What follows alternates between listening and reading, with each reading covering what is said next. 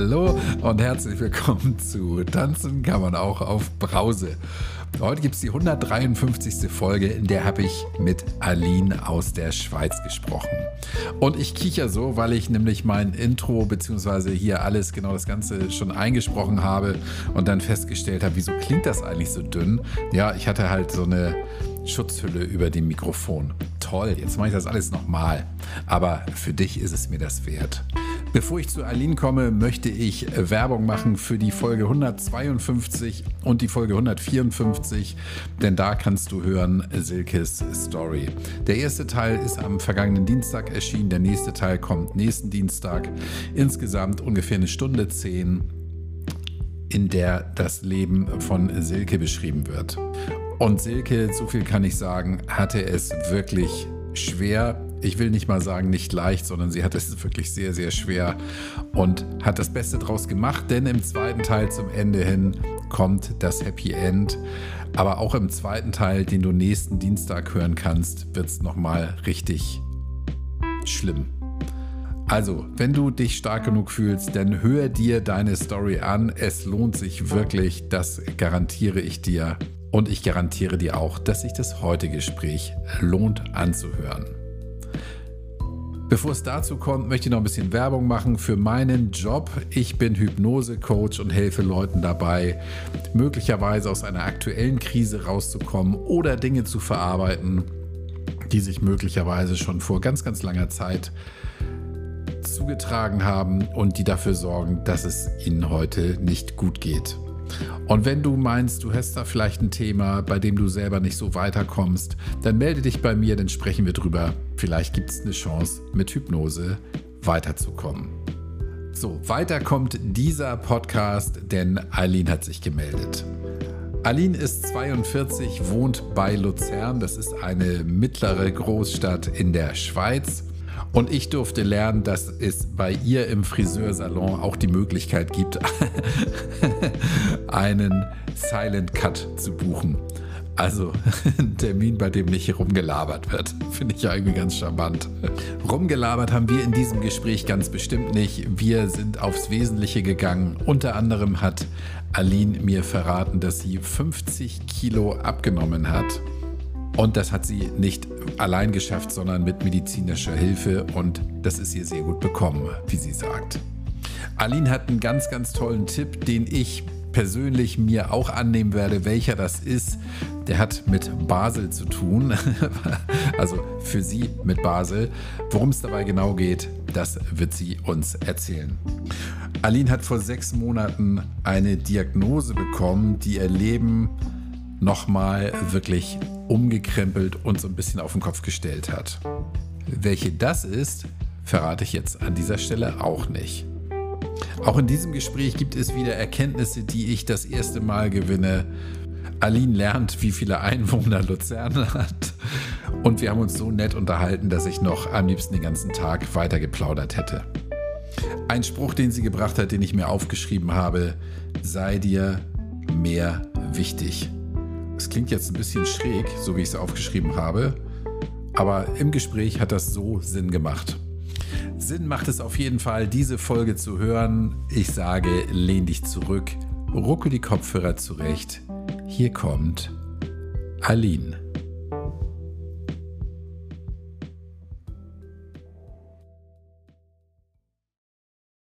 Hallo, liebe Aline. Hi, Kai. Hi. Ich freue mich, dass wir sprechen. Du bist nicht die Aline, mit der ich schon mal gesprochen habe, sondern du bist Aline aus der Schweiz. Ja, genau, richtig. Erzähl mal ein bisschen was über dich. Ja, was gibt es denn da zu erzählen? Also, ich bin die Aline. Ich bin in der schönen Schweiz zu Hause, äh, in der Nähe von der Stadt Luzern und ähm, habe eine siebenjährige Tochter und arbeite als Friseurin und Make-up-Artistin. Und ich liebe meinen Beruf ziemlich fest, ja, kann man so sagen. Ja, wir haben ja eben schon drüber gesprochen, dass der Bereich so unglaublich auseinanderdriftet, auch bei euch in der Schweiz. Es gibt die Billigfriseure und es gibt die hochpreisigen. Und ich habe das im Übrigen, das habe ich dir eben nicht gesagt, bei meiner Tochter gestern gesehen, die ist fünfzehn, wir wollten gestern zum Friseur, wir waren im Einkaufszentrum. So, und da gibt es, da geht das denn bei Damen achtzig Euro aufwärts. Und da denke ich so, äh, Moment mal, meine Tochter ist fünfzehn, ja. Ja. Als, kind geht, als, als Kind ist sie bis zwölf, ja? Ja. Und jetzt ist sie eine Frau. Das ist auch, finde ich auch schön, ja. Aber achtzig Euro, oh, für so ein bisschen mal was schneiden, das ist schon krass. Und du sagst ja bei euch, ähm, wenn es ein bisschen schick sein soll, dann wird es schon richtig teuer. Dann bist du so beim, beim Vierfachen fast, ne? Ja, genau. Also es hat in der Schweiz wirklich, die Preise sind da schon, finde ich persönlich auch als Friseurin heftig.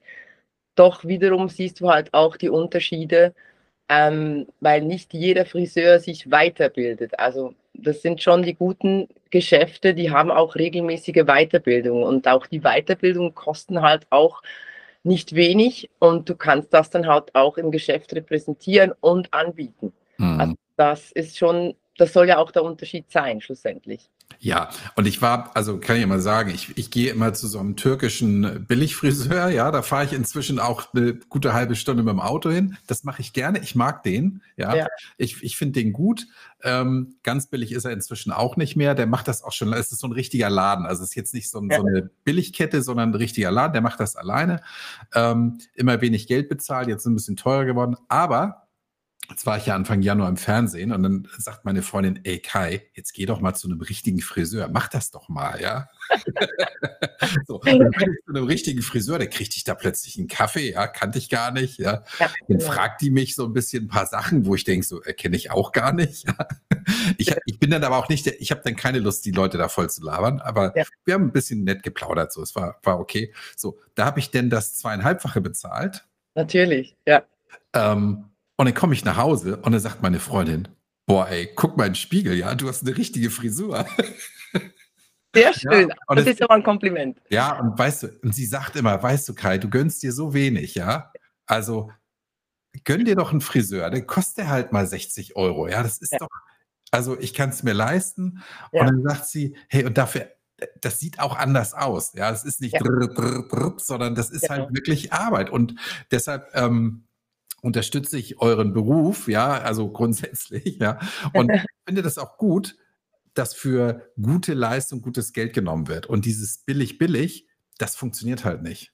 Mhm. Das geht nicht. Mhm.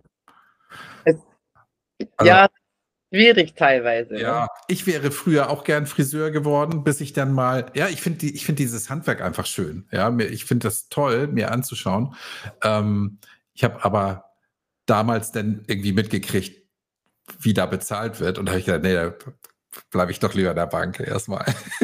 Ja, da machst du den Besseren, das ist klar. In der Bank, ja, als Friseurvergleich, das ist so. Ähm, du bist alleinerziehend, oder? Hey, nein, ich bin, ähm, also, ich bin getrennt, aber wir wohnen alle noch zusammen in der W G. Ja, ah, okay. Genau. Und ähm, haben uns für dieses Nestmodell entschieden, ähm, weil wir es sehr gut haben. Und ich der Meinung bin, dass in der Zukunft auch mehrere Leute das tun sollten, weil es geht um die Kinder. Und die sollen, wenn es ja geht, dass die Eltern sich gut verstehen, auch quasi ihr Nest behalten. Und nicht, dass die Kinder hier rumfliegen müssen, sondern dass die Eltern sich anpassen, dass die mehr Ruhe haben. Und das läuft jetzt schon seit über anderthalb Jahren. Ja. Und sehr gut, ja. Genau. Interessant. Also ihr habt euch getrennt? Ja. Aber ihr seid noch, also ihr wohnt zusammen. Genau. Ähm, und äh, das ist jetzt eine blöde Frage. Was ist denn, außer vielleicht so ein paar Zärtlichkeiten austauschen, was ist denn jetzt viel anders als vorher? Ja, es war, es war schon so, dass wir uns ein bisschen auseinandergelebt haben und eben schon so ein bisschen wie Wege gelebt haben. Hm. Nur ist der Unterschied, finde ich, dass ganz, ganz viele Beziehungen wahrscheinlich auch so leben mit Kind.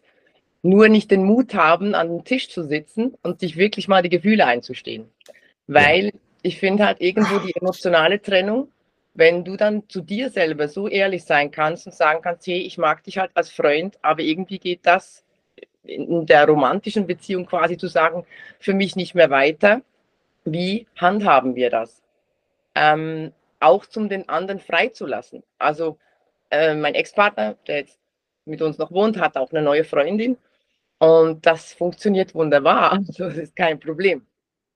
Aber es wow. wird wieder in der Gesellschaft ähm, die die gucken uns dann so an und machen, ach komm, du willst mir jetzt erzählen, dass du kein Problem hast, wenn dein Ex jetzt eine neue Freundin hat. Da habe ich gesagt, ja, wieso soll ich denn ein Problem haben, weil ich habe mich ja getrennt und wir haben ja eine klare Linie gemacht. Also mhm. mag ich doch ihm das Glück gönnen von Herzen, wenn er, wer Neues findet, der ihn glücklich macht. Und wir haben unsere Tochter zusammen, die uns ewig verbindet. Also bis jetzt, wir sagen immer, du brauchst Kommunikation, natürlich, es können sich Situationen ändern, aber es ist absolut machbar. Also die Gesellschaft hat mehr Mühe als wir, sagen wir mal so. Mhm, verstehe.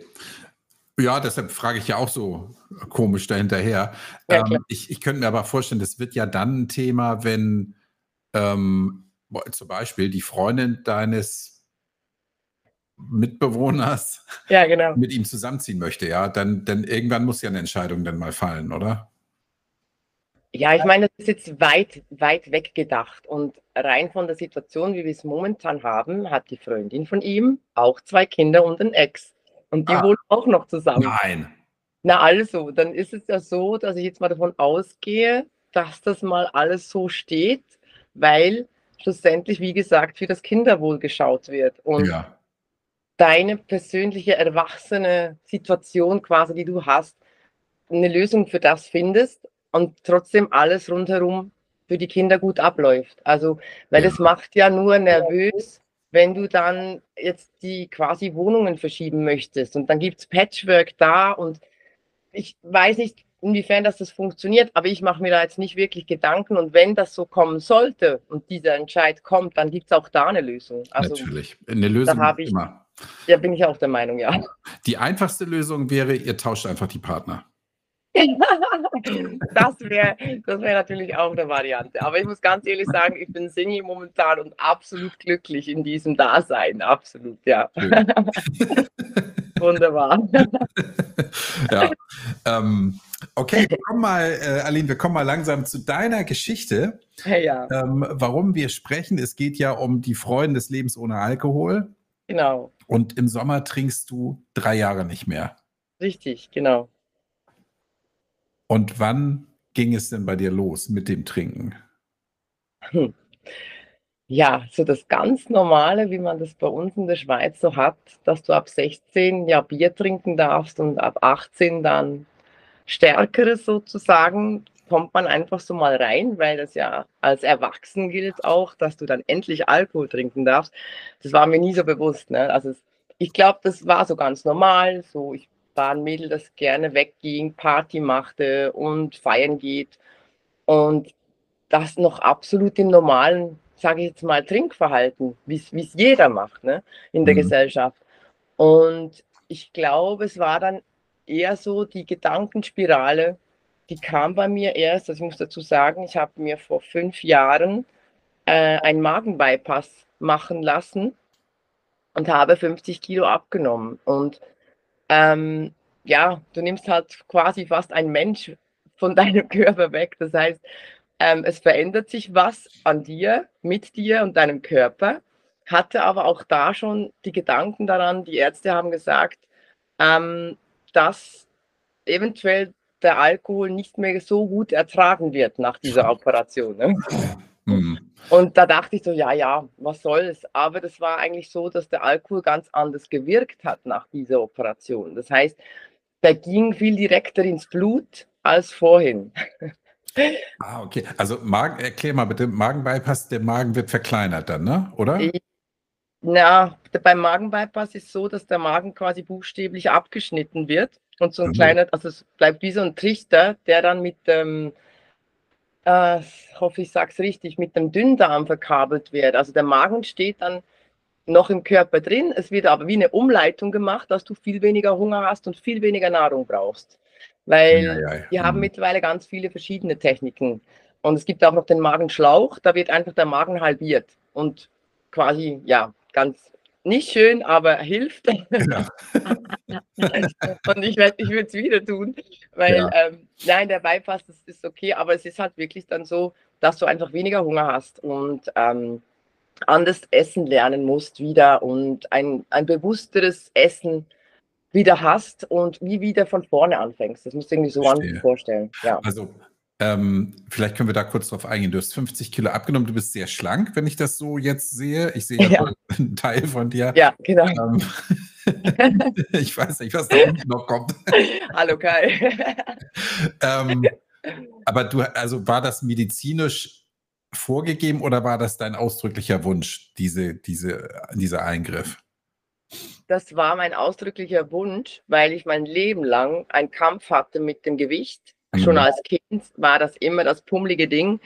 Ähm, blöd gesagt, musste da immer ein bisschen mehr kämpfen als alle anderen. Und es war dann auch zur Schwangerschaft, das war ein bisschen gemein. Ich war da schon hundertzweiundzwanzig Kilo, wo ich schwanger wurde. Und da dachte ich, um Himmels Gottes Willen, wo geht das hin? Ne? Hey, ja. Habe das alles gut, sage ich mal, durchgestemmt. Die Kleine, alles gut. Das war aber nicht ganz eine easy, lockere Sache, sage ich mal, weil der Körper muss ja doch einiges mehr stemmen mit mehr Kilo. Natürlich. Und war dann halt hundertdreißig mit der Kleinen am Schluss und alles okay, aber nach der Geburt, da verändert sich so vieles an deinem Körper und die Frau schwitzt dann noch viel mehr und ich arbeite ja so am Kunden. Ja. Und es war dann auch am Schluss der Auslöser, mir lief der Schweiß echt nur noch übers Gesicht runter, wenn ich da am Haarföhn war bei meinen Kunden und mhm. die sagten dann auch schon, Aline, lass das, lass das nur mit dem Föhn, komm, ist okay, ich gehe. Und ich, nein, alles gut, ne? Ich, du bist, du warst wirklich gequält. Der Leidensdruck wurde immer größer. Hm. Und es kam dann dazu, dass ich mit dem Baby, mit der Kleinen einfach für mich sagen musste, ich möchte ja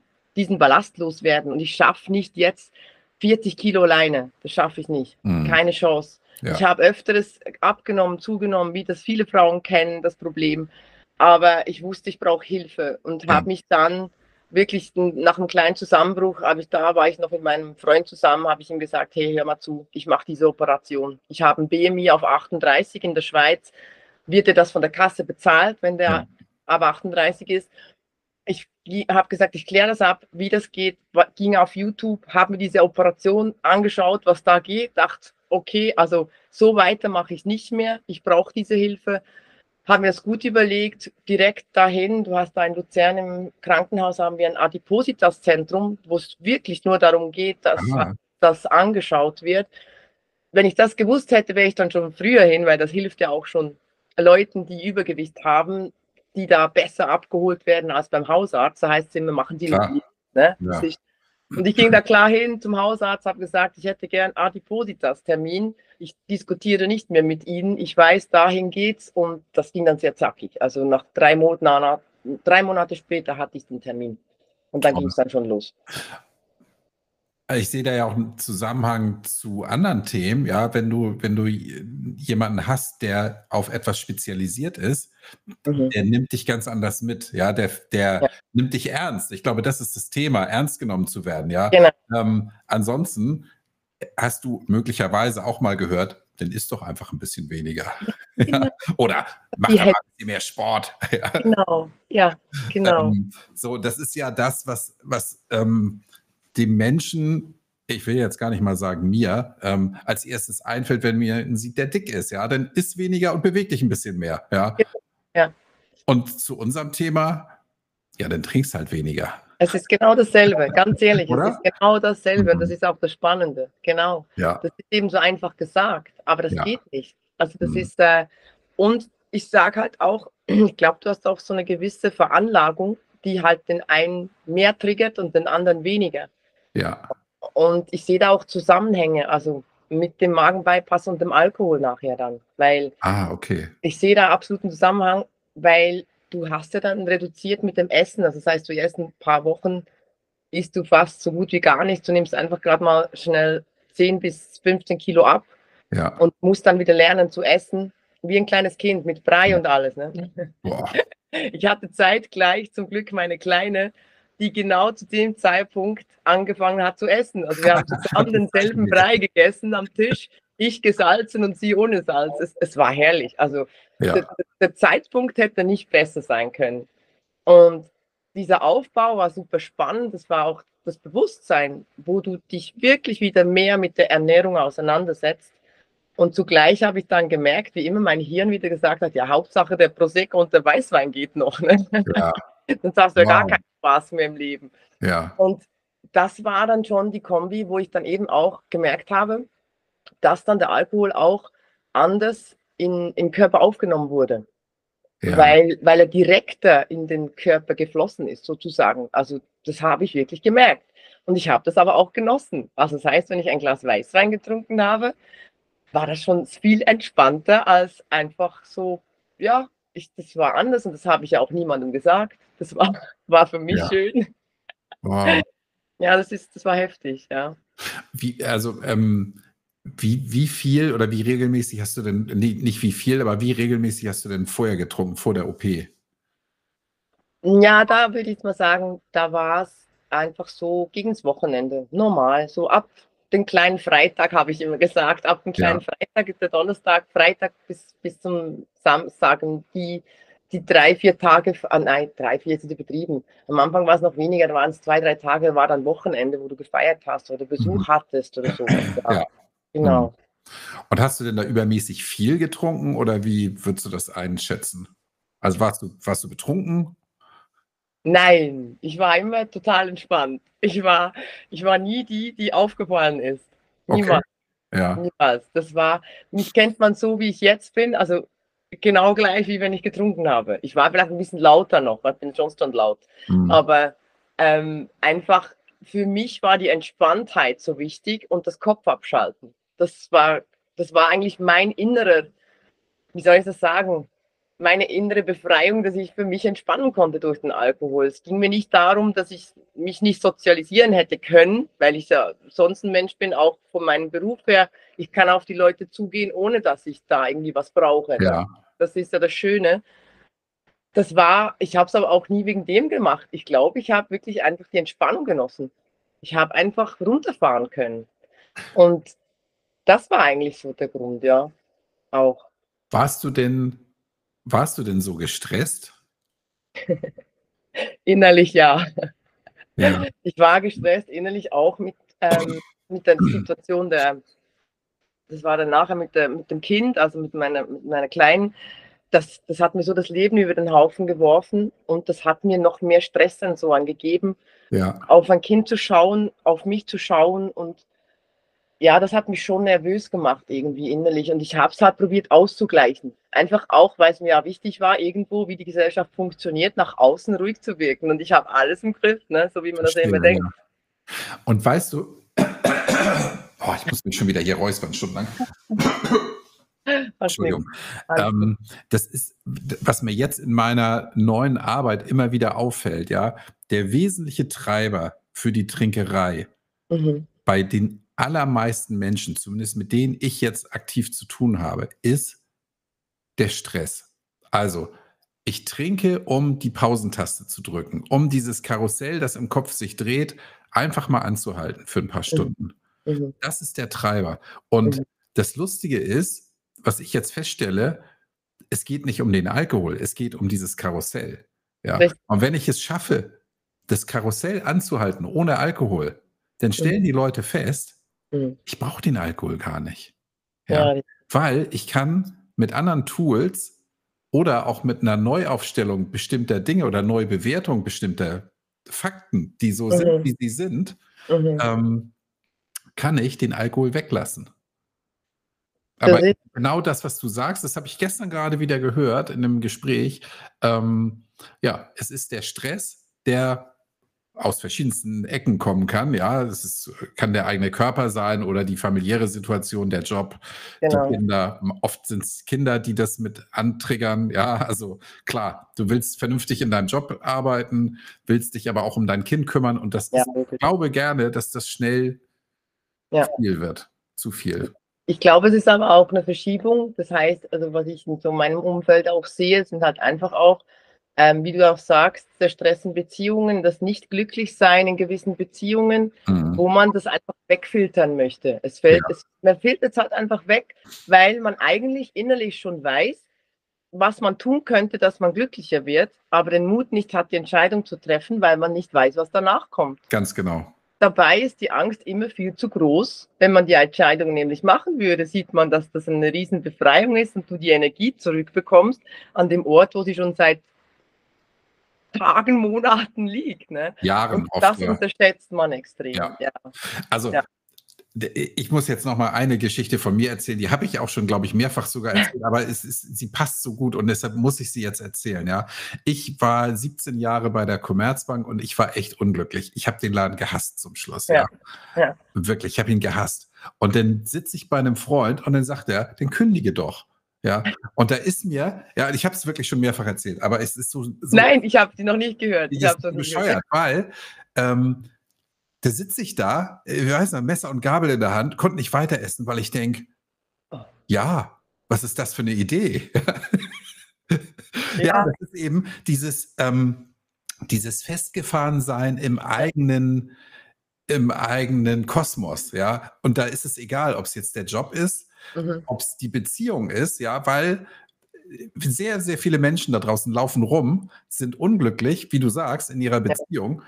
Ja. Aber komm nicht auf die Idee, daran was zu verändern. Ja? Ja.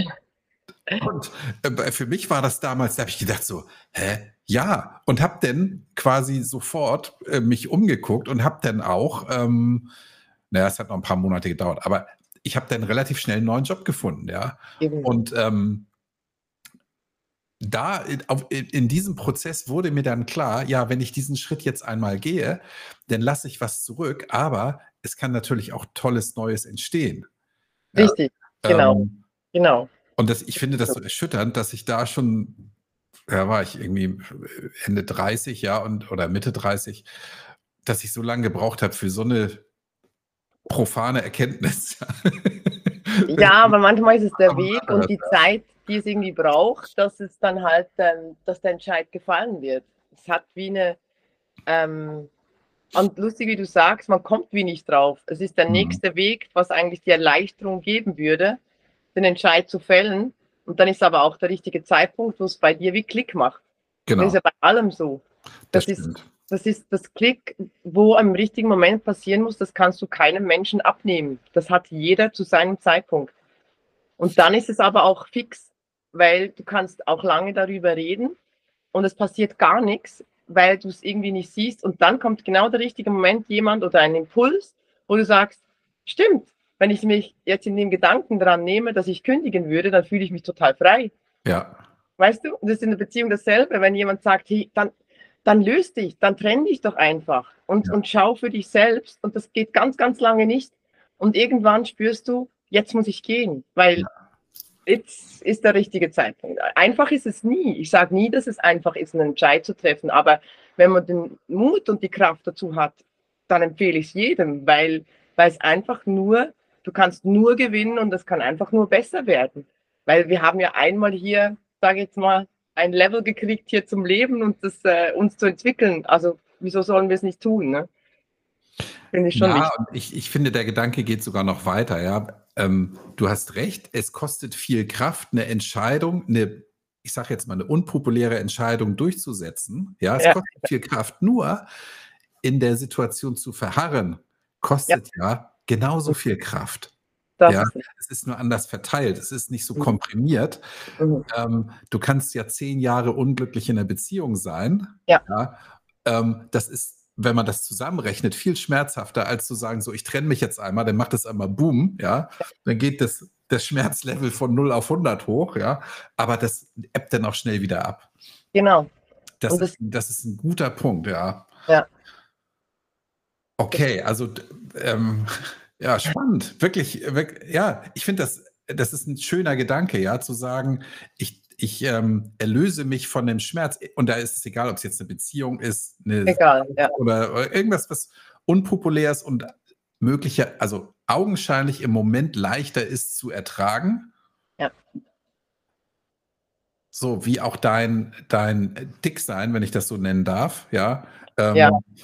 Hättest dich ja auch noch zehn Jahre mit rumquälen können oder dein Leben lang. Dann hast du einmal gesagt, so, ich mache das jetzt, ja, mit allen Risiken, die auch so, eine, so einen Eingriff ja. natürlich mit sich bringt, ja.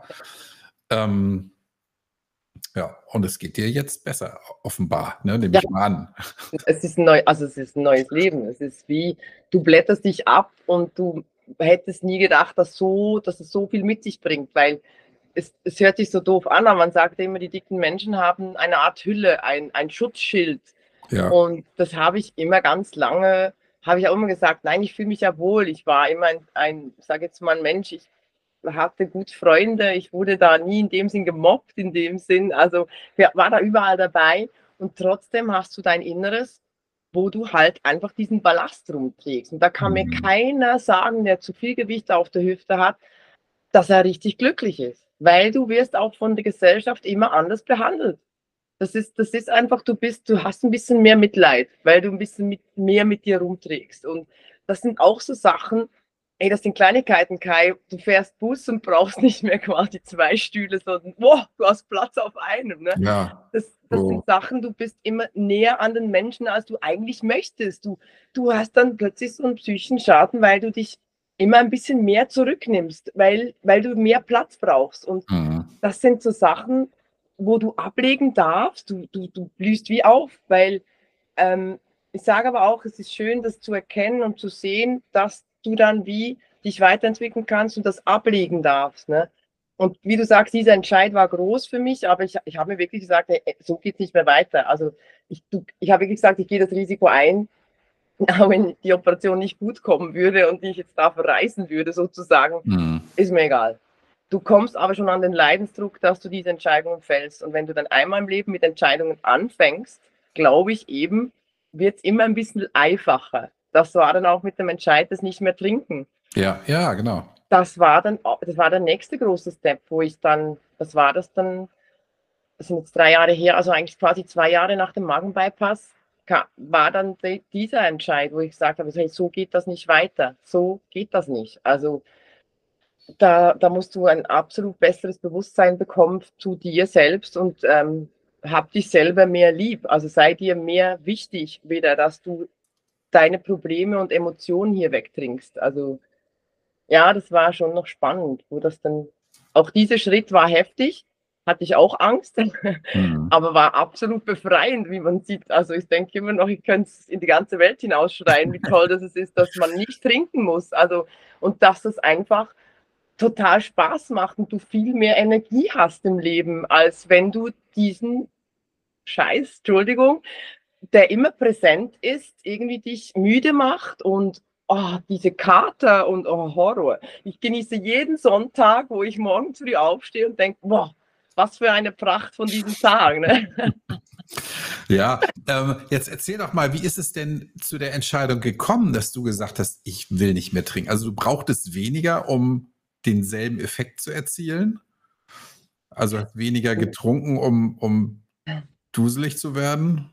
Nein, also ja, eigentlich schon. Mhm. Und zugleich, zugleich habe ich es geschafft, zwei, drei Flaschen Weißwein in zwölf Stunden dann irgendwie, also wenn man uh. das summa summarum, wenn du unterwegs bist, ich sage immer, bei uns ist es ganz einfach, in der Gesellschaft bei uns wird viel Wein getrunken, das ist die Weinkultur, das ist quasi alles entschuldigt, das ist jetzt ein bisschen überspitzt gesagt, aber mhm. da zählt selten einer die Gläser, wenn du unterwegs bist, von einem ja. Gastro zum anderen, sind wir mal ja. ehrlich. Ne? Stimmt. Und wenn du das wirklich mal aufschreiben würdest, wie viele Gläser das sind, kommst du auch auf Flaschen.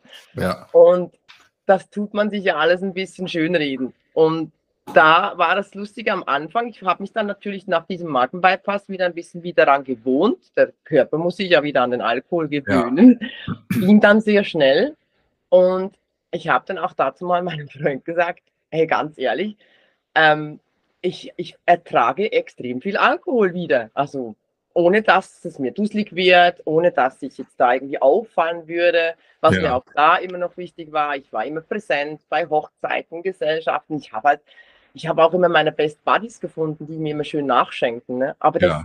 war dann nicht weniger, im Gegenteil, es wurde mehr. Ach.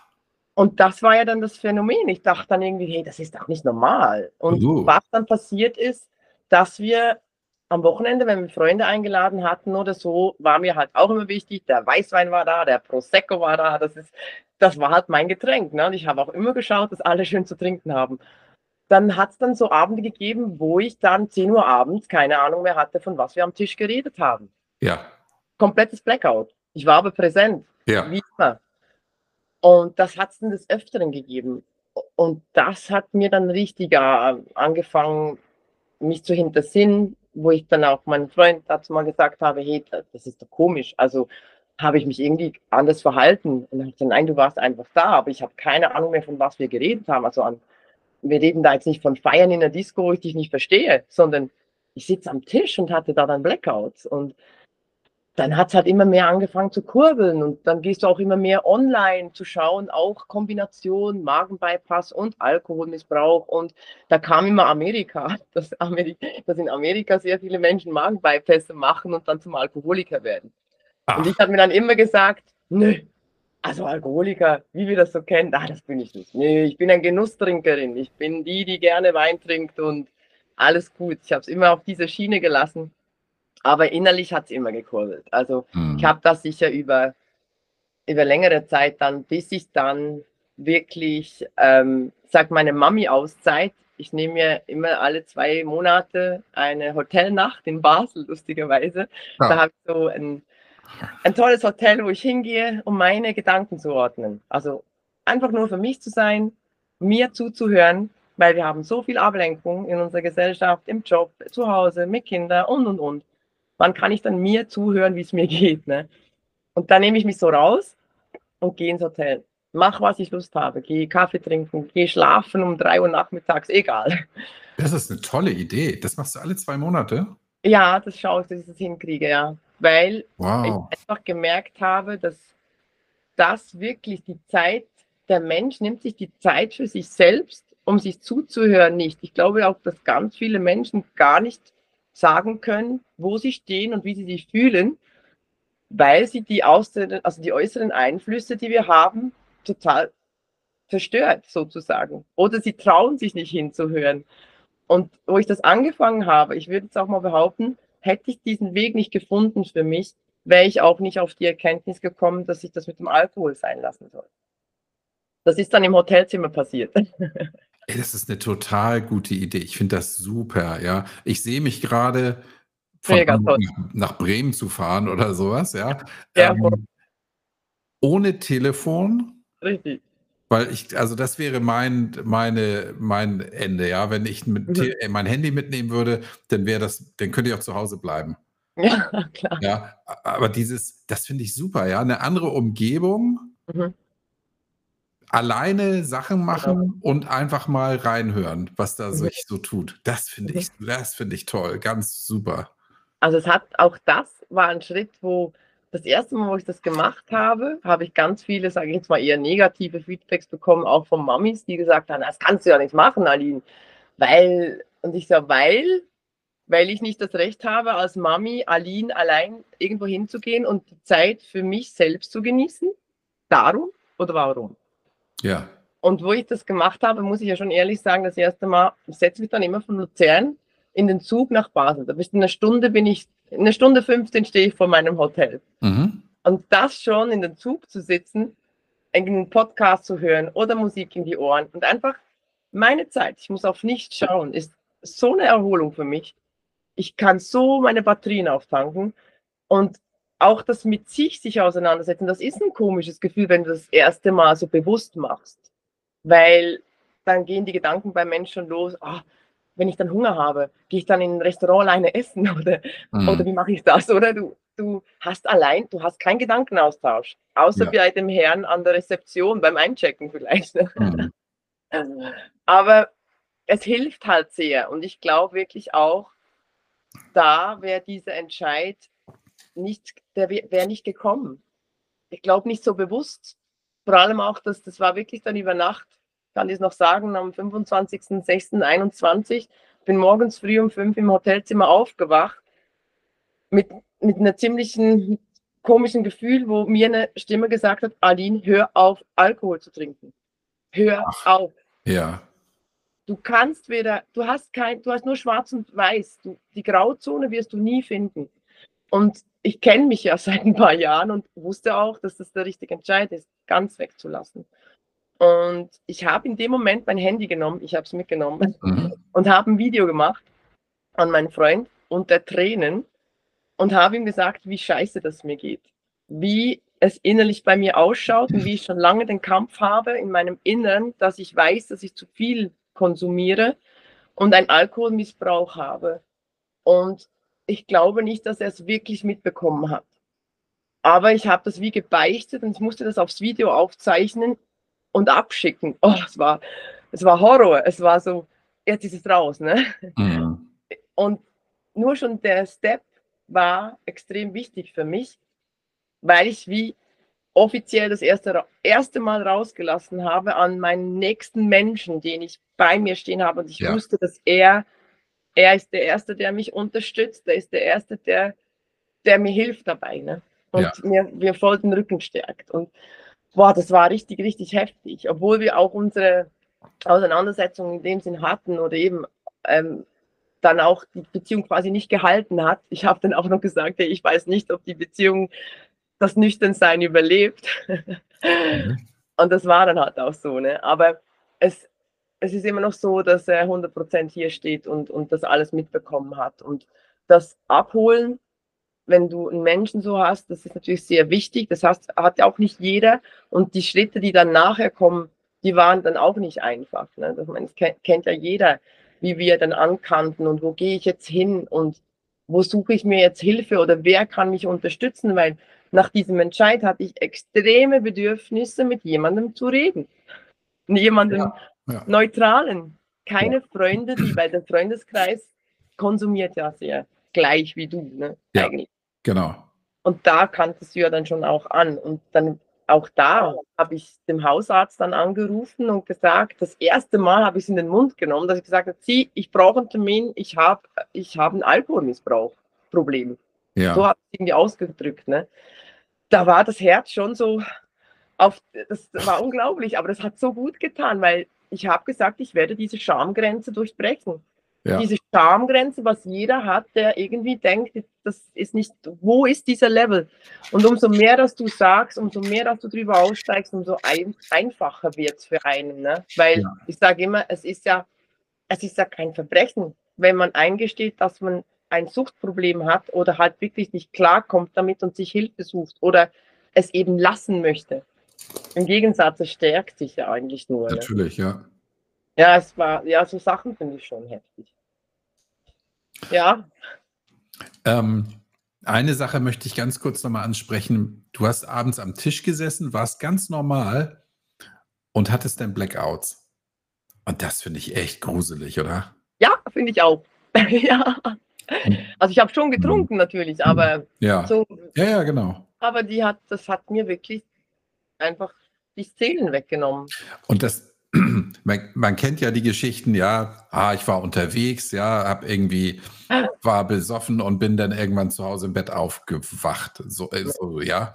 Mhm. Aber dieses, ich bin mit anderen zusammen, sitze am Tisch und wenn man es filmen würde, würde das ja, würde das ja gar keiner merken.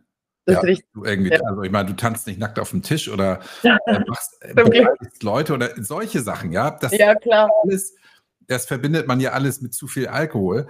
Genau. Aber ganz normal sein mhm. und nachher feststellen, oh, da fehlt mir was. Ja? Ja. Ja. Und das ist, glaube ich, ein, ein echtes Warnsignal. Ja? Also, ähm, und ehrlich gesagt, ich kenne das auch. Ich gucke einen Film und am nächsten Tag fehlt mir das Ende. Ja. Unter Alkohol. Ja, jetzt nicht ja. mehr. Aber das kenne ich auch. Ja. Und jetzt ja. auch gar nicht mal super viel Alkohol, aber wo ich denke so, hä? Ja, ja, wo ist die letzte halbe Stunde geblieben? Genau, ja. Ähm, und das finde ich, das hat mir auch Angst gemacht. Und da weiß ich auch gar nicht, da habe ich nicht viel getrunken, aber irgendwie so, vielleicht ist das ein Hinweis, ja, ding, ding, ja, denk mal drüber nach. Mhm, mhm. Ja, das ist nicht gesund. Also ich meine, mhm. und es macht einem auch ein sehr, sehr komisches Gefühl am nächsten Tag, das kennt jeder. Ich meine, wenn dir Minuten fehlen, wo du diese Unsicherheit, was habe ich getan oder habe ich mit jemandem geredet? Also wenn du jetzt unterwegs bist, ja. ist ja noch, noch mal was anderes. Ich meine, mhm. zu Hause konnte ich fragen, du, habe ich mich irgendwie komisch angestellt? Habe ich was Falsches gesagt? Ja. Wo, wo dann, wie gesagt, keine, nee, alles, alles normal, du hast normal mitdiskutiert und es ist nichts Auffälliges gewesen. Aber ich habe es eben wirklich da, das war dann erst gegen das Ende des Aufhörens, wo ich dann wahrscheinlich wirklich, das war einfach der Konsum. meine, das war auch einfach zu viel. Der Körper wurde dünner und das, du erträgst eigentlich weniger und kannst genau gleich viel trinken. Das, meine, wo geht denn das Gift hin? Ne? Also, wow. ja, nein, ja. echt jetzt. Ich habe gesagt, mein Körper hat, meine, der, der Körper hat normal Giftstoffe, die er gerne heraustransportieren mhm. möchte. Und du knallst das Gift rein, da ist er ständig mit dem beschäftigt. Da wirst du dich ja nie regenerieren. Also, ja, Wahnsinn, Wahnsinn. Wahnsinn. Genau, also die Frage ist natürlich schon berechtigt. Ja, wenn dir plötzlich ein halber Körper fehlt, ja, aber ja. dieselbe Menge Alkohol da reinkommt, also da muss man kein Mathematiker sein, um zu wissen, dass da irgendwas nicht stimmt. Wenn der dass es da Blackouts gibt. Ja, also, oh. ja. Okay, also du hast das Video geschickt und das war dann das Ende, denn dann hast du nichts mehr getrunken, oder wie war das? Richtig, seit da kein Schluck mehr. Ja, und Hatte. du hast dir, du hast aber ge- gewusst... Du schaffst es nicht allein oder du brauchst Unterstützung? Ich, nein, also es war so, dass ich merkte, ich habe die Kraft dafür, ich kenne mich selbst, ich bin wirklich ein, ein sehr starker Mensch, würde ich mal behaupten. Wenn ich mir was in den Kopf gesetzt habe, dann ziehe ich es auch durch und ich weiß auch, warum ich dann diesen Entscheid fälle. Ähm, ich hatte einfach nur das Bedürfnis, abgeholt zu werden. Das heißt, ich meine, es war mir klar, dass es irgendwelche Leute geben muss, die die Alkoholiker abholen, sozusagen. Ja. Mhm. Ich war halt einfach dann enttäuscht, dass du beim Hausarzt quasi nicht weitergeleitet wurdest. Also die war komplett überfordert mit mir, das sah ich dann auch, weil ich halt auch nicht das Äußere, wie wir das viel kennen, nicht bringe von... Die hatte ihr Leben nicht im Griff. Nein, ich ja. bin sie, ich komme hin, strahle sie an und finde sie, können sie mir weiterhelfen? Ich habe mal ein Alkoholproblem. Dann hat die mir zuerst einfach mal gratuliert und gemeint, ja, ähm, zuerst mal super, dass sie das einsehen. Ne? Ähm, Probleme halt, die Psychologen und alles sind total besetzt seit Corona, das übliche Thema, und ging halt ein Weilchen.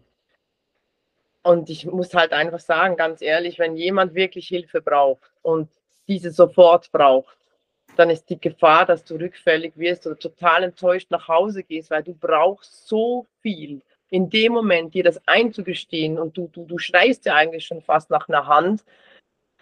Und dann gehst du nach Hause und du hast irgendwie kein Zettel, nichts in der Hand, wo du dich melden kannst.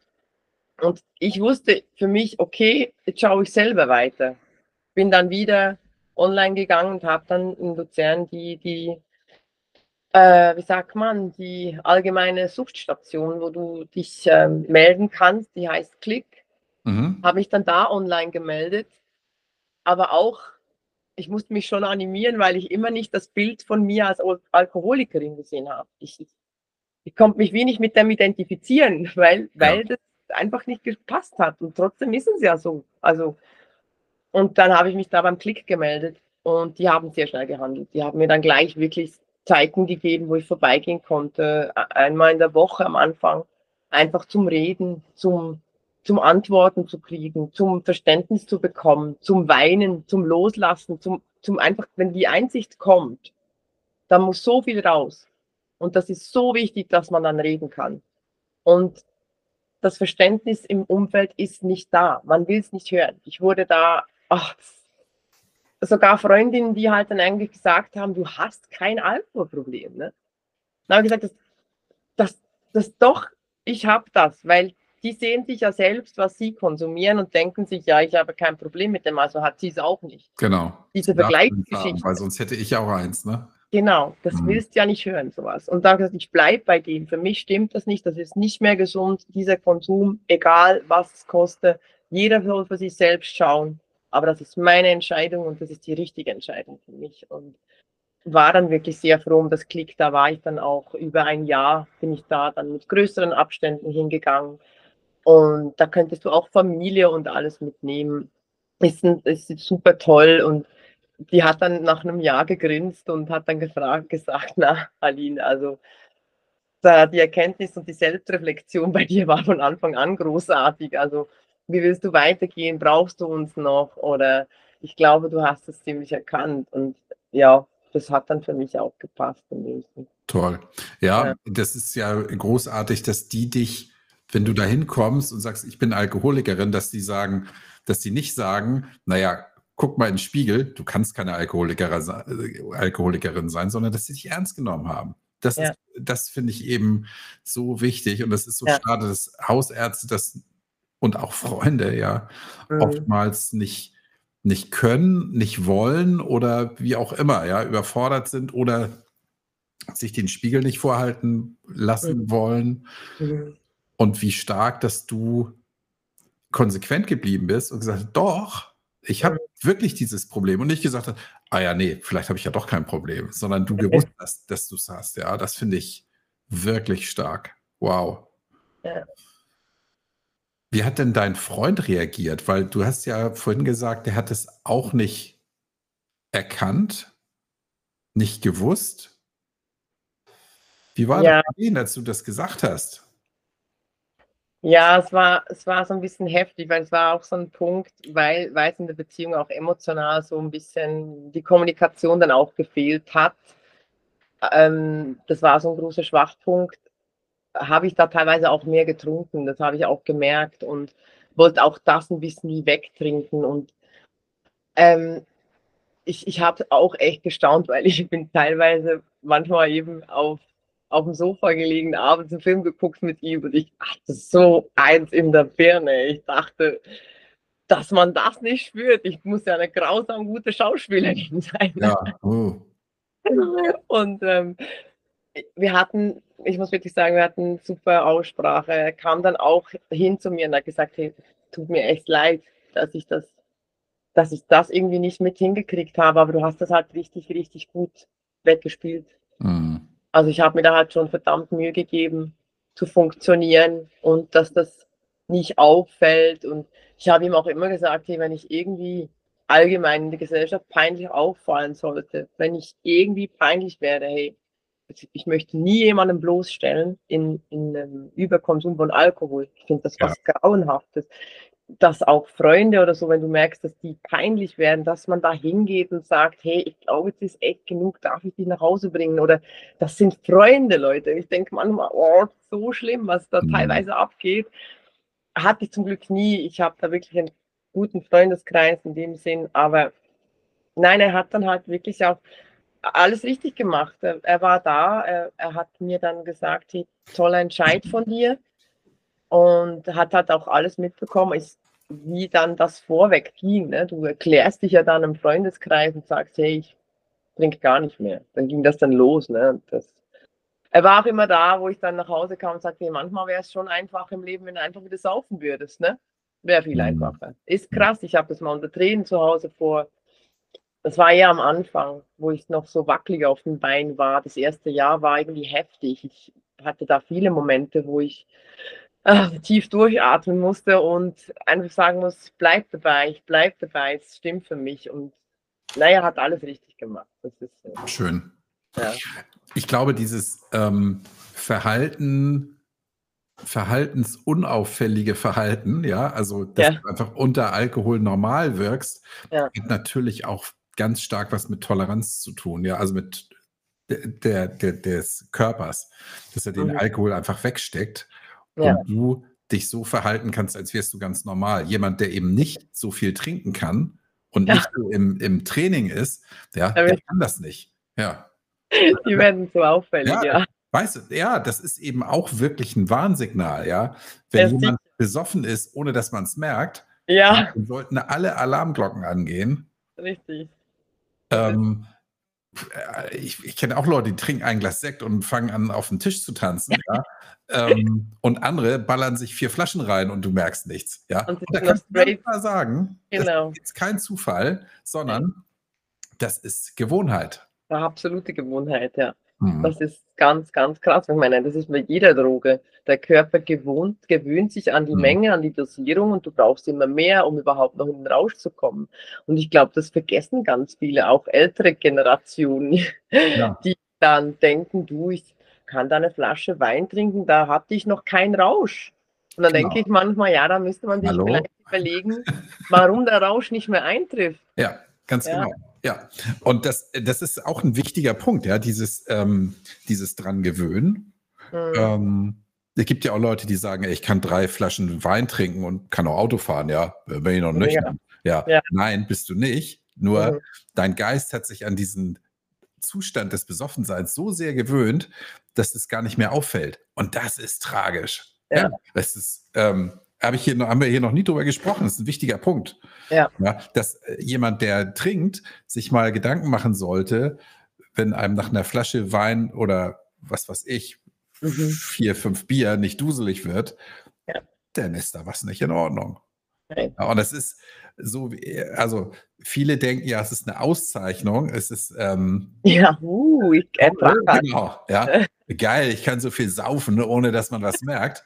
Ja, ja, es ist das hatte ich auch, das hatte ich, das hatte ich genau auch. Das dachte ich mir, ja komm, mir kannst du so viel geben wie ein Fass ohne Boden und ich mache da auch nicht irgendwie, das, das bekommst du gar nicht mit, ne? Das ist so, ja. das ist unglaublich, wie das dann, ich glaube aber schon, es ist auch körperabhängig, dass da, es ist sich ein Training sozusagen, eine Gewohnheit des Körpers und auch einfach, jeder Mensch ist verschieden programmiert, sage ich jetzt mal. Und wie du vorhin gesagt hast, diese, die ein, ein Prosecco trinken, auf den Bänken tanzen, die finde ich mhm. eigentlich am sympathischsten, weil du weißt, die werden, die sind, also, weißt du, was ich meine? Ja. Das sind die, die dann einmal, einmal ein bisschen überborden und dann haben sie das schon lange wieder gesehen. Ich, ich wäre manchmal auch gern eine von denen, aber ich weiß, das mhm. werde ich nie sein. Das, ich habe diese Zeit durch, ich, ich gehöre zu denen, die einfach wirklich im Sand versinken würden früher oder später. Das ist ja auch, ich finde das auch lustig, ja, wenn jemand mit einem Glas äh, sehr, sehr lustig wird. Genau, also erstmal die Leute, die haben dann kein Problem mit Alkohol, weil die genau wissen, ich, wenn ich jetzt mehr trinke, dann wird mir schlecht, ja. ja. Die fahren auch nach einem Glas Prosecco nicht mehr Auto. So, nein, ich, nein. Ich bin total betrunken. Oh. Ja. Ja, und dann trinken die ein halbes Jahr nichts. Ja, wunderbar. Genau, genau, absolut. Ja. Herrlich, ja. Das ist, ähm, aber das kann man leider nicht mehr umbauen. Also das, Nein, das ist, das ist fix drin, das ist so. Das ist, da sind wir leider dann ähm, für alle Zeit versaut. Ja, das, das durch. Aber du, ich, ich sage mir immer, ich habe es ich absolut genossen. Ich hatte eine tolle Zeit und das ist ein neuer Abschnitt und den feiere ich genauso, wenn nicht noch mehr als zuvor. Ja. Was hat ja. denn, was hat denn dein, dein direktes Umfeld, also dein Freund hatten wir, was, hatten, was haben denn deine Freunde gesagt, dass du sagst, oder auch bei der Arbeit gab es ja bestimmt auch mal ein Gläschen, ähm, dass du nichts mehr trinkst. Wie war das? Wie bist du damit umgegangen? Ja, das war zu Anfangszeiten einfach, es, also für mich war es heftig schon, du ging, also ich hatte diese Schritte. Ich gehe nach Hause und sage meiner Familie, ich trinke gar nicht mehr. Mhm. Das war, hat auch da Überwindung gekostet. Aber da kam dann auch, dass sie dann meinten, ja, es ist uns auch aufgefallen, dass du sehr viel trinkst. Mhm. Und wenn wir dir das gesagt hätten, hättest du dich sehr wahrscheinlich von der Familie verabschiedet. Ja, das, das war das eine Thema. Da habe ich gesagt, ja gut, das war dann ein Thema, wo ich dann auch gesagt habe, es ist mir lieber, wenn du einen Menschen, der dir so nahe ist, siehst, dass da vielleicht irgendwas nicht gut ist, mit der Ehrlichkeit rüberkommst, mit, mit der Möglichkeit, dass der Mensch sich von dir verabschiedet, sozusagen, weil er nicht gleicher Meinung ist. Aber wenn dann was passieren würde unter diesem Konsum, was da noch stattgefunden hat, das würdest du dir ja nie verzeihen, wenn du da nicht gesagt hättest, hey, achte doch da vielleicht ein bisschen auf dich. Ne? Weil klar, das ist eine äh, sehr private Zone, sage ich jetzt mal. Ich habe nicht das Recht, einem Menschen, der viel konsumiert, zu sagen, hey, ist vielleicht nicht so gut, aber ich finde, wir sind eine Gesellschaft, wo jeder ein bisschen mehr noch zum anderen schauen dürfte und in Gutmeinen sagen kann, hey, ich kann es verstehen, wenn du das Bedürfnis hättest, vielleicht darüber zu reden, ich wäre dann hier. Ja, genau. Ich also bin, sacht, verstehst du mich, was ich meine? Ja, natürlich. Ganz sacht anklopfen und nicht die Tür eintreten. Ja. Ne? So einfach ja. die Möglichkeit. Dein Ding, ja. aber falls, hm. ja. Und im Allgemeinen, die Reaktion ging dann so weiter, Freundeskreis, es war schon nicht einfach so, oh ja, okay. Ne? Es, ich habe Step by Step bei jedem, bei die dann zu Hause bei uns waren, wie ein Statement abgegeben. Sagt, hey, wer möchte ein Glas Weißwein, Prosecco? Ich trinke gar nichts mehr. Ich möchte euch jetzt aber auch nicht abfüllen. Aber mhm. ihr solltet nicht meinen, dass es jetzt keinen Alkohol mehr gibt ja. bei mir zu Hause. Ne? Mhm. Es war extrem, wie ich das innere Bedürfnis hatte, mich zu erklären, dass ich jetzt keine Festbremse werde. Mhm. Und das Schöne ist, wir hatten gerade im November noch eine Hochzeit von Freunden. Und da kam der Bräutigam, ein guter Freund. und klopft mir so auf die Schulter und sagt, Aline, weißt du, was so schön ist bei dir? Auch wenn du kein Alkohol mehr trinkst, du bist genau dieselbe wie vorher. Und es hat dich in dem Sinn nichts verändert. Das heißt ja, einerseits finde ich das sehr schlimm, weil ich ja sehr, sehr viel aushalten musste in mhm. mir drin und das, das Ausbalancieren meiner inneren Unruhe und diese Entspanntheit und zu schauen, dass keiner was mitbekommt. Und, und jetzt kannst du einfach sein, wie du bist, rast über alle Backen und findest irgendwie, wow, wie toll ist es hier. Ja. Ähm, ist ja schon, ich, ich finde es schon heftig. Auch meine Schwester, meine jüngere Schwester, die Jenny, die hat auch gesagt, krass, das ist, du bist einfach aufgeweckter, du bist, du bist eigentlich noch fröhlicher, du siehst total gesund aus, aber ich sehe keinen Unterschied, außer dass du vorhin halt immer noch diesen Tatendrang hattest. Ich wurde dann immer so ein bisschen übermütig, ne, mit, mhm. wenn ich unterwegs war, wie man das ist, komm, wir gehen weiter. Und ich war dann immer die, die dann mitgezogen hat und noch was auf die Beine stellen musste, bis morgen früh um. Ja, mhm. das ist jetzt halt nicht mehr, das fehlt mir aber auch nicht. Ich habe ich hab einen ganz anderen Bereich und die, die Leute jetzt mittlerweile kommen, wie soll ich sagen, man verliert einen gewissen Kontakt, das muss ich schon sagen. Mhm. Also ich meine, du triggerst die Leute zu fest, wenn du, gehen wir noch was trinken und du hast deinen Tee, Kaffee, Softschorle, keine Ahnung was. Und normalerweise hast du früher einen halben Weißen bestellt. Ja. Das, das, der andere gegenüber sagt sich dann einfach, okay, ich bestelle ein Glas Wein und das bleibt dann bei dem, was so aber dann vielleicht auch mehr geworden wäre, aber du bist die Bremse. Das mhm. ist nun mal so. Das ist wie ein Spiegel, der halt einfach, den willst du nicht so sehen. Ja. Und das hat sich schon, ich sage jetzt mal, ins Negative und ins Positive verändert. Für mich ist aber okay, weil ich möchte ja irgendwo auch das Bewusstsein ankurbeln, dass sich vielleicht mancher ein bisschen mehr Gedanken macht, wie viel er wirklich trinkt. Und diese null null Geschichten, die jetzt ja so auf voll abgehen, seit jetzt fast zwei, drei Jahren, wo ich das, die Mitentwicklung mit, du kriegst ja alles jetzt auf Hugo, Apro, Spritz, alles kriegst du auf null null. Mhm. Das ist ja der Wahnsinn. Also ich meine, auch das merke ich, das habe ich angekurbelt. Es haben Leute mehr Getränke im Kühlschrank, die ich kenne, die auf null null Basis sind. Ja. Und hey, grandios. Ich ja, toll. Finde das fantastisch, wenn das ja nur so schon ist, weil es muss, es wird einfach bewusster getrunken, wenn du jemanden so im Umfeld hast, und sagst, muss es denn jetzt Alkohol sein? Wieso ja. muss es denn jetzt zum Apero Alkohol sein? Du kannst auch einfach ein null null Bier nehmen, du kannst ein null null Prosecco nehmen, das macht genau gleich Spaß, nur wenn du dir ehrlich bist, gibt es dir halt die Entspannung nicht, was der Alkohol verspricht. Ja. Und das willst du halt nicht hören. Das willst du halt ja, nicht hören. Ja, genau.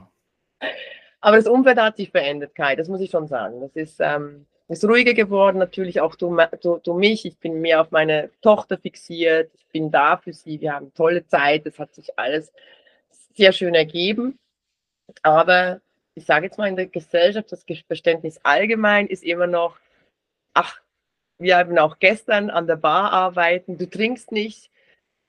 Ähm, ja, nein, tue ich nicht. Mhm. Und ich wünschte mir schon, dass in den nächsten Jahren noch mehr rausgehen und dass es normaler wird, weil ich immer noch nicht verstehe, dass wir eine Droge hier legalisiert haben, die normal ist zu konsumieren. Und wenn du die nicht konsumierst, wirst du schräg angeguckt. Ja.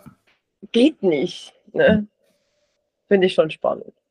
Ja, finde ich auch. Finde ich auch ähm, schade. Ich sehe aber auch, dass möglicherweise ganz, ganz langsam in der Gesellschaft ein Switch stattfindet. Ja, ja, also mit jedem, der so ein null null Getränk mehr in seinen Kühlschrank stellt, ja, wird die Masse breiter. Und das ist okay, das wird dauern, ja, und du wirst auch nicht alle davon wegkriegen, ist so. Nein. Eine wichtige Frage fällt mir eben noch ein und die habe ich, glaube ich, auch, stelle ich viel zu selten. Du hast ja gesagt, du hast getrunken, um ruhig zu werden, um zu entspannen, um dieses Karussell zu bremsen. Ja. Jetzt trinkst du nichts mehr. Ja. Wie ist das jetzt? Was ich jetzt tue? Ja. Ja, es war faszinierend. Es geht ja noch weiter mit meiner Story, die ist noch nicht am Ende. Nach dem nicht mehr aufhören zu trinken, also nicht mehr zu trinken, dachte ich, ja, es wird alles besser, es wird alles ruhiger, du bist nicht mehr so müde wie früher, weil ich war furchtbar müde. Der Alkohol hat mich ja wirklich, ich, boah, Wahnsinn, was das ausgemacht hat, das hätte ich nie gedacht. Und dachte eigentlich eher, dass ich jetzt eine innere Ruhe bekomme. Das ja, war das ja. Gegenteil, ich wurde sehr unruhig.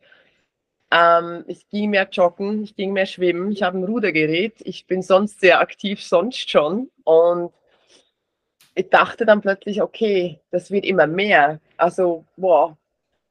Und habe mir dann echt Gedanken gemacht, ähm, noch mehr Gedanken in meinem Kopf, weil das wurde sehr, sehr unangenehm. Und ich hatte irgendwie das Glück, also ich bin der Meinung, man hat, man trifft immer auf Menschen, die einem weiterhelfen. Und ich hatte einen guten Freund, der Stefan, der ist leider in einem ganz heftigen Burnout ähm, quasi eingerastet vor, vor einem Jahr. Und wir hatten so ein Kurzgespräch, der war in, in psychologischer Behandlung und wir kennen uns seit Jahren. Und irgendwie kickt er mich an und macht: Aline, hast du bei dir vielleicht schon mal das Erwachsenen-A D H S angeguckt? Mhm. Weil möglicherweise, wenn du dich jetzt so fühlst, und hat auch mit Alkoholkonsum, Essverhalten, geht alles in die Richtung, weil das A D H S in dem Sinne halt diese Impulse mit dem Körper macht, wo ja für dich, du wächst ja in dem auf, diese, du bist halt lebhaft, du bist jemand, der ständig was machen muss und Leute anreißen kann und und und. Es gibt ja da verschiedene Bilder, nicht, dass wir das jetzt ähm, nur auf eins fixieren. Das war wieder so ein Klick. Und da dachte ich, ah, keine Ahnung, was das genau ist, Bücher gelesen. Und die Bücher habe ich durchgelesen wie Wasser, das war ja der Wahnsinn, und habe mich da absolut abgeholt gefühlt. Und Klick, habe ich wieder eine Entscheidung gefasst und gesagt, ich möchte eine Diagnose, ich, werde ab, ja. ich möchte abgeklärt werden auf das. Okay. Und habe die letzten Sommer gekriegt, definitiv Erwachsenen-A D H S, was mir dann einiges erklärt hat auch, dass der Alkohol mich beruhigt hat, weil die A D H S-Menschen ja diese Impulse, diese Störung, was man ja sagt, im Kopf ist mit der äh, Dopaminverzögerung, keine Ahnung, ich bin kein Arzt, ich, manchmal kann ich es besser ausdrücken, aber das hatte damit zu tun, dass diese innere Unruhe auch stattfindet. Ne? Ja. Und ey, ich habe mich da belesen und gemacht und getan, du kannst dir gar nicht vorstellen, es war eine Riesenbefreiung, dass ich dann auch, ich war da drei Stunden in einem Test letztes Jahr, Von, von dieser Praxis, die sich nur auf Erwachsenen-A D H S fixieren in Luzern. Und es war eine riesen Erleichterung zu sehen oder zu wissen, an was mein meine allgemeine Suchtverhalten im Leben eigentlich der Auslöser ist. Und schlussendlich habe ich jetzt die Abrundung, das ist das Erwachsenen-A D H S, was ich jetzt auch medikamentös bei mir ähm, behandle. Mhm. Und sie sagen halt auch, gell, wenn du das ab vierzig nie, also du hast ja dann diese Impulse, die du wie selber medikamentös quasi bei dir regulierst, sagt man. Mhm. Hat viel mit Betäubungsmitteln, mit Alkohol zu tun, mit Essenimpulsen und und und. Und da war mir, da fielen mir fiel wie die Schuppen von den Augen, wo ich dann dieses Bild mir äh, machen konnte und ich mich reflektieren konnte, was das eigentlich mein ganzes Leben geheißen hat, so diese Nervosität zu haben, dieser Antrieb, wo ich dachte, das haben alle. Das war so normal. Ja. Ne? Ja. Das, also es gab Tränen wie Lachen, wie, es war wieder eine riesen Erleichterung, die, das, das zu verstehen. Und halt auch durch die Medikamente, welche dich ja wie ausgleichen, mhm, durch den Tag. Ich kann auch, ich meine, dieses Interview mit dir hätte ich mit dir vor zwei Jahren nicht gemacht. Ich wäre hier viel zu nervös gesessen. Ich hätte die Wörter nicht richtig kanalisieren können. Ich hätte dich noch mehr zugequatscht. Ich rede ja immer noch viel. Mhm. Aber dieses, dieser Redeschwall, was diese lieben ADHSler in sich tragen, der raus muss durch den Tag, das ist Wahnsinn. Und das macht dich auch richtig müde. Und ey, das, da hast du... Das kannst du gar nicht vorstellen. Jedenfalls, seit das ist, seit letzten August, ähm, ist es auch so, dass dank dem, glaube ich, auch durch die Medikamente, du kriegst wie eine Balance in deinem Körper. Endlich. Hey, ganz ehrlich, okay, ich rauche noch. Das mache ich noch. Ich möchte nicht so ganz gesund. Ne? Ich schaue auf die Ernährung, ich trinke keinen Alkohol mehr. Aber der dass das Suchtpotenzial durch diesen Ausgleich der A D H S-Medikamente, mhm, hat mich total ähm, abgeholt. Ich habe auch, glaube ich, durch das fällt das komplett noch weg, auch dass du gar nie den Drang nach Alkohol hattest. Zum Glück seit meinem Entscheid wirklich nie. Ich habe mir aber auch immer gesagt, Aline, Rückfälle sind möglich. Es gibt welche, ich weiß, ich lese die Berichte online und ich sehe, wie viele strugglen und wirklich Rückfälle haben können. Und ich habe das Glück, dass bis jetzt nicht war. Ich lege da auch nicht die Hand ins Feuer dafür. Aber ich glaube, wenn man gewisse Sachen abholen kann oder jetzt auch ich mit dieser A D H S-Erkenntnis, es hat mir völlig Klick gemacht, was es heißt, dass dein Körper dann durch das Defizit quasi, sage ich jetzt mal, in der Störung mit diesen Impulsen, die dir im Körper wie nicht richtig ausgeschaukelt werden, mit den Medikamenten ausgeglichen werden, du hast halt eine absolute Ruhe. Also es wird halt einfach plötzlich logisch, wieso ich in diesen quasi Rhythmusfallen in hängen geblieben bin mein halbes Leben. Verstehst du, was ich meine? Ja, klar. Und wie macht sich das denn jetzt in deinem täglichen bemerkbar? Machst du jetzt weniger Sport oder übertreibst du es nicht mehr so? Oder wie, wie, wie kann man das einordnen? Hey, es ist so, dass ähm, durch das, dass die Gedanken besser kanalisiert werden, sage ich mal, alles. Ich sage immer, das ist zum Beispiel der Gedanke, dass du rechts siehst, dass ein rotes Auto vorbeifährt. Das ist absolut nicht wichtig. Das siehst du aber alles als ADHSler. Und all die Gedanken werden wie eingeschränkt und das heißt, ganz klare Beispiele. Ich habe es, um den ha Haushalt zu machen, normalerweise verpeilte vier Stunden, mhm. weil ich da und da und da fange ich an und da und da. Und durch die Medikamente kann ich die Küche fertig machen, kann ich fertig staubsaugen, kann ich fertig ein Kinderzimmer aufräumen. Das heißt, es gibt mir schon in den ganzen Tag einfach eine Ruhe. Ich brauche ein Medikament. Aber nur für den Haushalt. Das ist wirklich unglaublich. Und es ist halt auch so, es schlägt ja nicht bei jedem gleich an. Ich hatte mhm. wirklich das Glück, dass es gerade funktioniert hat, dass ich mich absolut abge abgeholt gefühlt habe. Ich habe auch nicht mehr denselben Zeitdruck. Also das, das heißt, ich hatte früher auch immer Mühe, wenn ich einen Termin mitten im Nachmittag hatte. Oh, Horror. Das Das, das ist so, das Zeitgefühl passt nicht gleich wie bei der Norm, sage ich mal. Und das hilft mir halt auch mit der Tochter aus dem Haus zu kommen, die Geduld für Kinder. Ich habe immer gedacht, ich bin eine schlechte Mami, weil ich, du spürst als ganz normaler Mensch, dass du dich einem Kind gegenüber zum Beispiel, wenn, wenn das jetzt nicht so Geduld hat, musst du sie haben. Du musst sie zurücknehmen, du musst das Kind abholen. Ne? Wenn du das aber ständig machen musst, weil du Ähm, denselben Impuls hast und diese Geduld jetzt nicht hast und eigentlich würdest du am liebsten schreien, aber du weißt, nein, das geht nicht. Du musst dich immer zurückhalten, weil du diese Impulse hast und, und das über Jahre. Und das Kind, mein Kind, hat mir dabei auch geholfen, das mir quasi aufzuzeigen. Und ich bin so dankbar dafür, dass ich das jetzt quasi ihr abnehmen kann. Das heißt, ich kann sie besser, ich kann sie besser abholen, ich habe mehr Geduld mit ihr. Weil diese Geduldsgrenzen bei ADHSler, die können nichts dafür, dass die so durchstarten, dass sie im Moment vielleicht einfach auch falsche Wörter brauchen oder jemand emotional ähm, treffen, weil sie sich nichts überlegen dabei, weil es einfach wie rausgefeuert wird. Und mhm. das habe ich mich halt über Jahre auch, wenn ich jetzt alles nachdenke, über die Zeit, die war, hat mir das alles Erklärung gegeben. Und im Allgemeinen, ich habe einfach, ich sage jetzt, ein Wellnessleben zu dem, was ich vorher hatte. Ich ja. kann es anders ausdrücken. Ich, ich kann Diskussion, Diskussionen führen, die mich emotional berühren, aber nicht mehr so ticke. So, mhm. Weißt du, ich meine, es ist, ist absolut, es ist schwierig zum, ich sage jetzt mal, der Norm zu erklären, aber jeder, der das so ein bisschen kennt in sich oder es auch hat, weiß genau, was ich meine damit. Es ist mhm. Es ist wie ankommen. Ich habe es verstanden und es ist wie, ja, geht dir ein Licht auf und es ist einfach ein schöneres Leben, wenn du die Erkenntnis hast, dass du siehst, an was es gelegen hat. Ganz einfach.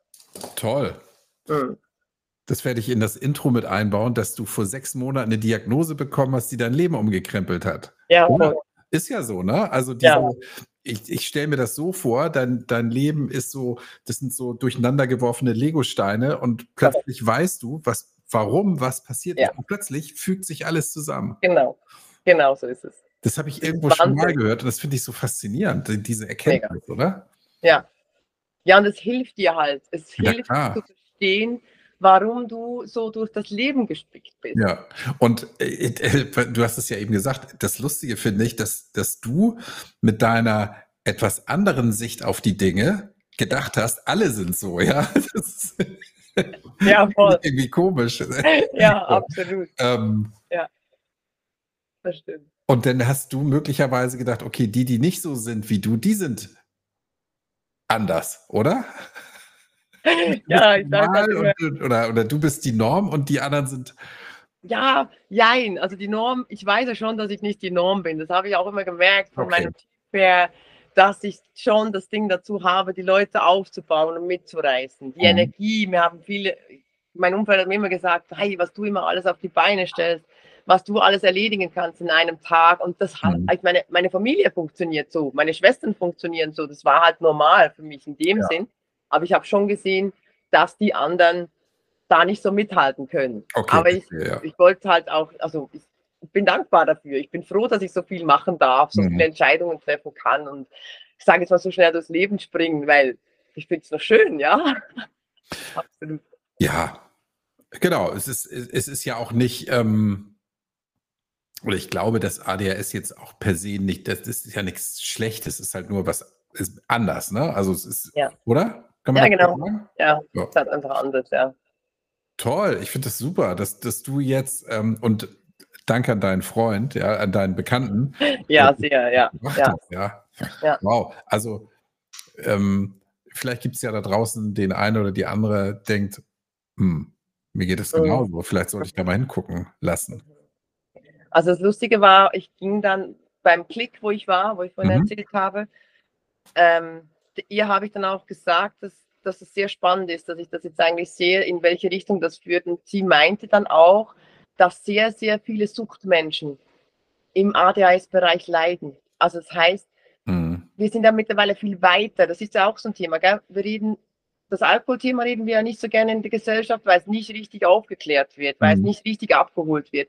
Ja. Dann haben wir das A D H S, ist ja momentan auch so ein Thema, was in der Medien so beschleift wird, wo man nur vom Zappelphilipp redet, von früher. Mm. Also geht es ja, bei uns genau. in der Schweiz jetzt gerade so, dass sie sagt, ja, dieses Zappelphilipp. Und er hat gesagt, ja, aber das Problem ist, dass früher immer nur die Männer, die nicht still sitzen konnten oder die Jungs, die nicht in der Reihe sitzen konnten, wurden dann als diese A D H S-Kinder ja. diagnostiziert. Und dann sage ich, ja, das Problem ist, das hat auch meine Ärztin gesagt, dass ganz, ganz viele Frauen, weil du ja dich lernst, in der Gesellschaft anzupassen. Du weißt ja, was ich gehört, du hast eine Erziehung genossen, man redet nicht rein, man... man lernt zuzuhören und das ist auch so was, ich habe immer drei, wirklich immer reingeredet, wenn die Menschen geredet haben. Einfach immer, oh, ich muss euch da was sagen, weil sonst vergesse ich es wieder in meinem Kopf. Kann ich da schnell noch eine Geschichte und tschüss, habe ich schon wieder jemanden unterbrochen. Und das ist so unangenehm. Jetzt im Nachhinein denke ich, hey, ich kann viel besser zuhören auch. Ich ja. kann mich besser behalten. Ich habe mehr Zeit für das und so. Und sie sagen wirklich auch bei den Frauen, also besonders sagt man auch Frauen, die Kinder bekommen, ähm, wenn du die neue Situation bekommst, dass du dann noch auf ein Kind oder mehrere schauen musst, dass es dann sehr, sehr krass hervorkommt, dass man die A D H S bei den Frauen wirklich auch, die kommen wie die Pilze aus dem Boden momentan auch, die hat ja, okay. die mir auch gesagt. Ja. Ja.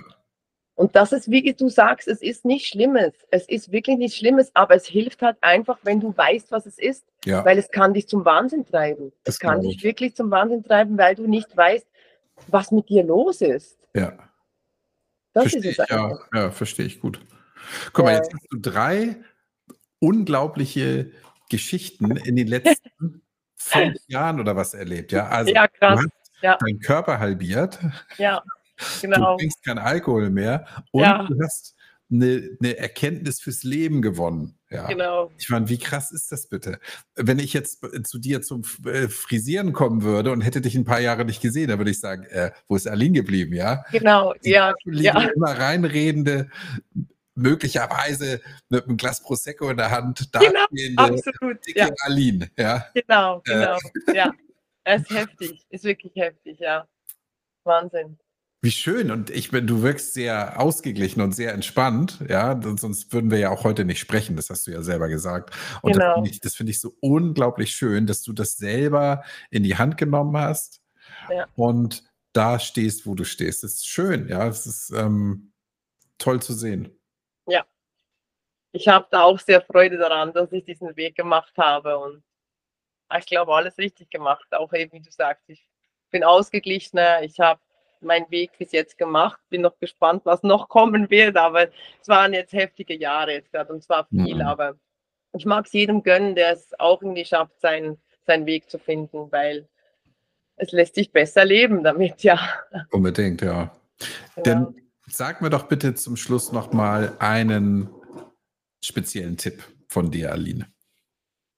Für deine Ein, Hörerinnen und Hörer. In, inwiefern meinst du jetzt vom, vom Allgemeinen? Ja, ein Tipp, den du vielleicht zu unserem Thema Alkohol den Leuten mit auf den Weg geben möchtest. Also den einzigen Tipp, der mir jetzt gerade so einfällt, ist, welche, die wirklich den Entscheid fassen möchten, aufhören, Alkohol zu trinken, die wissen eigentlich schon längst, dass sie es tun sollten und sie sollen keine Angst vor diesem Schritt zu haben, weil das Leben danach noch viel schöner wird. Wunderbar. Ja, ich kann es nicht anders formulieren. Es mhm. ist, ich kann nur das sagen, was ich erleben durfte und ich möchte es weitergeben, weil es lohnt sich so fest, ja. Schön. Absolut. Und dann sag mir doch bitte noch, wen du gerne grüßen möchtest, Aline. Wenn ich doch gerne grüßen möchte. Mhm. Ähm, die Janine, die ist auch in der Gruppe drin von den rauschlos glücklichen Menschen. Und dann haben wir noch die Helga und die Lydia, wo ich kenne. Mhm. Denen schicke ich doch mal ganz liebe Grüße durch. Genau. Klasse. Toll.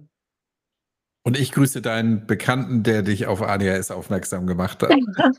Ich gebe es ihm durch. Ich gebe es ihm durch. Ja, toll. Finde ich nämlich wirklich großartig. Ja, es, ich, es freut mich so, dass ähm, du diese Erkenntnis gewinnen durftest und eben jetzt mit den Medikamenten plötzlich auch dich so verhältst, wie du dich vielleicht schon immer hättest verhalten wollen. Ja, so möchte ich genau. sagen. Absolut.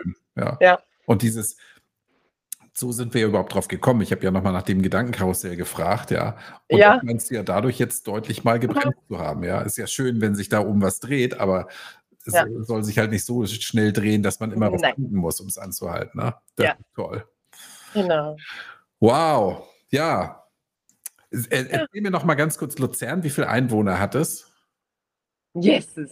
Nein, Kai, wie schlimm. Ich bin, bin gerade im Blackout. Wie viele Einwohner hat Luzern? Okay, blöde Frage, ne? Es ist so, kannst du es rausschneiden? Nee, ich gucke jetzt nach. Es ist nicht schlimm. Einwohner. Ey, wie schlimm. Das, das Fleischpulver hat bei der Friseurin definitiv die Hirnzellen etwas ausgelöst. Und jetzt sehe ich gerade ein Bild von Luzern und erinnere mich, dass ich auch schon mal in Luzern war. Fällt mir gerade ein. Wie viel haben wir, Kai? Sag's mir, wenn ich schon so peinlich berührt hier stehe. Äh, knappe zweiundachtzigtausend. zweiundachtzigtausend, gut, okay, mhm. schön. Ich hatte was mit einer acht im Kopf, aber achtzigtausend. Ja, siehst du. Ja. Und die Schweiz hat acht Komma fünfundvierzig Millionen Einwohner. acht Komma fünf, ja, genau. Und wenn du noch zum Fasching reinschauen willst, dann gehst du auf die Live-Kameras heute bei Luzern und dann siehst du, was in der Stadt abgeht. Ne? Okay. Ich wink, ich wink dir dann. Ja, also die Schweiz hat ja lustigerweise hat ja eine, eine ganz ausgeprägte Partykultur. Also ich weiß, äh, um die Jahrtausendwende gab es immer die, ähm, nicht Love Parade, sondern, ähm, wie hieß denn das nochmal in der Schweiz? Äh, wo, in Zürich oder wo? In Zürich, ja.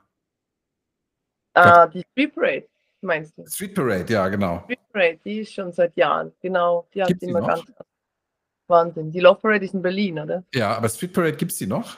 Die gibt es noch. Die hat immer noch wahnsinnig viele Leute, wo sie mit ja. diesen Lastwagen durchfahren mhm. und alle Party machen. Ja. Da wollte ich immer mal hin, das habe ich aber nie geschafft, weil ich früher immer gedacht habe, oh, wenn ich denn da so viel getrunken habe und so viel mein Hotel nicht und so. jetzt, jetzt bin ich ja schon zu alt fast. Ja. Aber die Love Man Parade ist nie zu alt, Kai. Man ist nie zu alt. Ah, ja. Nein. Herrlich. Denken die alle, was will der hier, ey? Ja.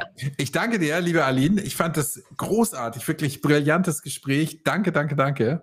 Ich danke dir, Kai. Ähm, danke dir. Und wenn ich mal einen Haarschnitt brauche, dann komme ich nach Luzern.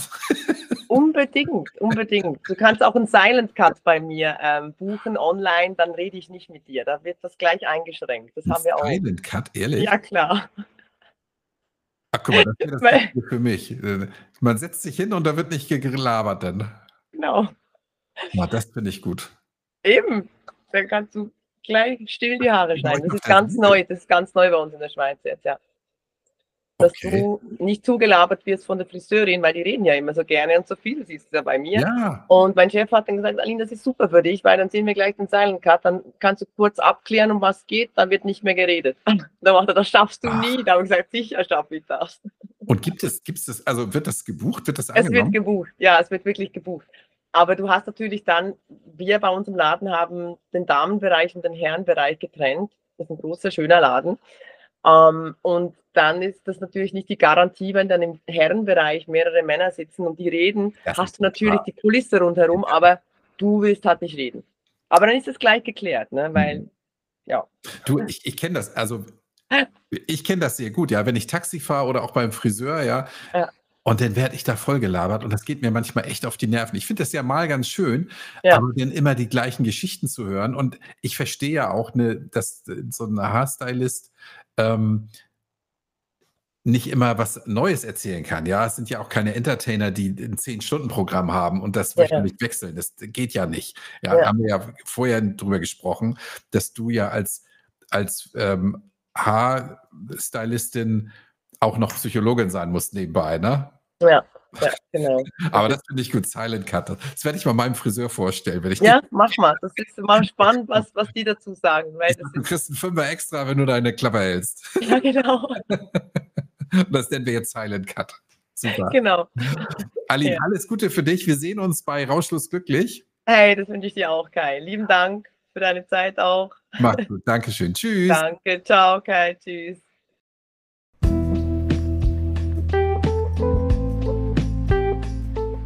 Vielen Dank, liebe Aline, dass du dir die Zeit genommen hast, um diesen Podcast zu unterstützen.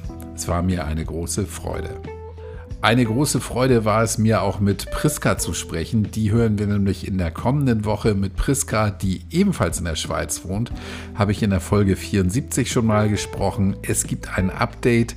Das wird eine relativ kurze Folge, weil wir die ganze Vorgeschichte von Priska nicht nochmal wiederholen wollen.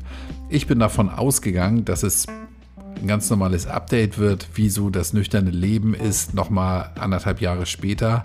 Aber ich wurde überrascht. Lass du dich auch überraschen in der kommenden Woche. Und bis es soweit ist, denke mal dran, tanzen kann man auch auf Brause.